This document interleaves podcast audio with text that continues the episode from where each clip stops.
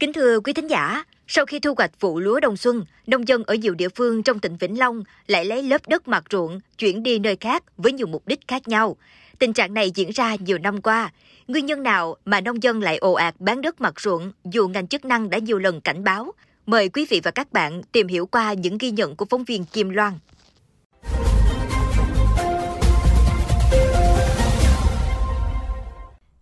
Đến xã Phú Đức, huyện Long Hồ, tỉnh Vĩnh Long trong mùa nắng gay gắt, người ta ngợp thở vì bụi bay tứ tung sau những chuyến xe chở đất trên đường. Nhìn qua những cánh đồng bao la thì dễ dàng bắt gặp mấy chiếc cô be hì hục cào cuốc lớp đất trên mặt ruộng y đùng. Cô be cào lớp đất mặt từ 10 đến 20 cm, cứ 1.000 m2 sẽ đào đi từ 20 đến 25 tấn đất tùy theo độ sâu cạn do chủ đất yêu cầu. Từ ruộng đến khu tập kết khoảng 500-600 mét nhưng có gần 10 xe hoạt động liên tục từ sáng đến tận 22 giờ đêm. Khi được phóng viên kết nối Mê Công đề cập đến việc lấy đất mặt làm gì thì chủ đất im lặng đầy bí hiểm. Riêng người điều khiển cô bé múc đất thì vô tư cho biết. Mua đất mặt ruộng của nhiều hộ dân trong xã Phú Đức về bán lại, mỗi xe ba gác khoảng một khối đất, có giá dao động từ 140.000 đến 200.000 đồng tùy theo địa chỉ giao đất, hoặc một bao đất có trọng lượng khoảng 35 kg, có giá 12.000 đồng. Chủ yếu số đất này bán lại cho những nơi trồng kiển, trồng hoa. Mấy cái chỗ làm kiển ở cái mơn, Tây Ninh, Sa Đéc là, là đặt số là Sa Đéc với cái mơn là nhiều nhất. Mình phải tranh thủ về cho anh em đã nè. Thí dụ như ông nói cũng 8 9 giờ tối cũng có lên hàng mình tranh thủ về bốc sớm cho mấy ông. Không riêng gì huyện Long Hồ mà nhiều địa phương khác ở Vĩnh Long cũng rầm rộ mua bán đất mặt ruộng theo mùa. Lớp đất mặt trên đồng ruộng ở Vĩnh Long được phù sa bồi lắng sau mỗi mùa nước nổi, chứa phần lớn chất dinh dưỡng và chất hữu cơ của tầng canh tác lúa. Khi bị cào hết lớp đất mặt này, thì ở mùa vụ sau bón phân vào sẽ không giữ được dinh dưỡng trong đất và nước. Để tái tạo lớp đất mặt như cũ cũng phải mất rất nhiều năm. Tất yếu, các vụ lúa kế tiếp sẽ không đạt năng suất cao.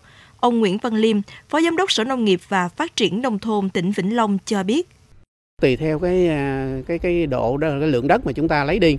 Rồi chúng ta có thể bón lại từ 10 đến 20 tấn trên một hecta. Phân hữu cơ thì mới đủ có thể là cung cấp cho cái cái độ màu của đất trở lại. Hoặc là phải tốn từ 3 đến 5 năm thì à, cái việc canh tác chúng ta nó mới trở lại bình thường. Chứ nếu không thì những năm đầu sau khi lấy lớp đất mặt thì cái canh tác sẽ gặp nhiều khó khăn. Chúng ta sẽ tốn nhiều phân hơn và nó có thể là cái cái năng suất nó sẽ bị sụt giảm cũng theo Phó Giám đốc Sở Nông nghiệp và Phát triển Nông thôn Vĩnh Long, thì việc mua bán mặt đất ruộng đã sai với quy định luật trồng trọt.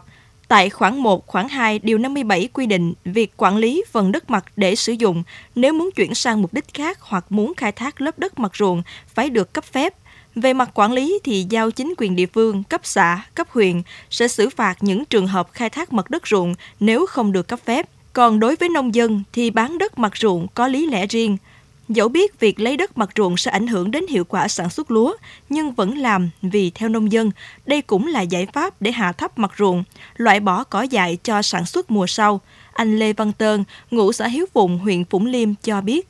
Đất gò này nó quá cao đi, phải cho lấy lớp mặt bớt đặng cho cái à, cái cái mặt bằng của ruộng nó được ổn định hơn so với mặt bưng ờ, đất bưng ở trên á ai lấy không được thì bị gò là bị lúa cỏ là một hai nữa cái ờ, phần cỏ cỏ dại đó mình khó lắm lúa nó không được đạt năng suất không Hạ độ cao mặt ruộng để quản lý tốt cỏ dại, nâng cao năng suất lúa là phù hợp với thực tế sản xuất. Tuy nhiên, việc nông dân tùy tiện bỏ đi lớp đất mặt ruộng màu mỡ được các chuyên gia nông nghiệp cho rằng lợi bất cập hại. Trong khi đó, theo các chuyên gia, vẫn có cách làm khác hiệu quả và khoa học hơn. Ông Nguyễn Văn Liêm, Phó Giám đốc Sở Nông nghiệp và Phát triển Nông thôn Vĩnh Long khẳng định.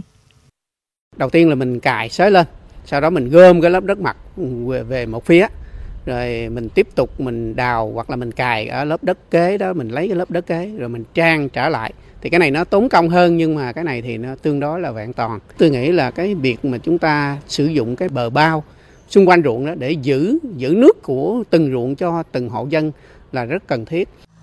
Đất đai là tài nguyên, nhất là đất mặt để canh tác lúa ở tỉnh Vĩnh Long rất màu mỡ nhờ phù sa của sông Tiền, sông Hậu. Hạ độ cao mặt ruộng để quản lý tốt cỏ dại, lúa cỏ, nâng cao năng suất lúa cần được thực hiện đúng kỹ thuật, có khoa học. Ngành nông nghiệp đã tư vấn khuyến cáo nông dân cải tạo đất vừa hiệu quả, vừa bảo vệ nguồn tài nguyên đất bền vững lâu dài. Nông dân cũng nên áp dụng thí điểm để đánh giá kết quả, vì nếu ồ ạt bán đất mặt ruộng, tương lai mùa màng thất bát cũng là nông dân gánh chịu.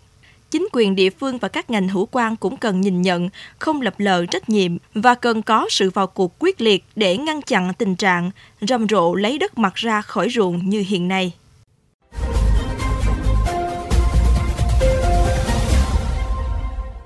Đến đây, thời lượng dành cho chuyên mục Kết nối Mê Công xin được phép khép lại.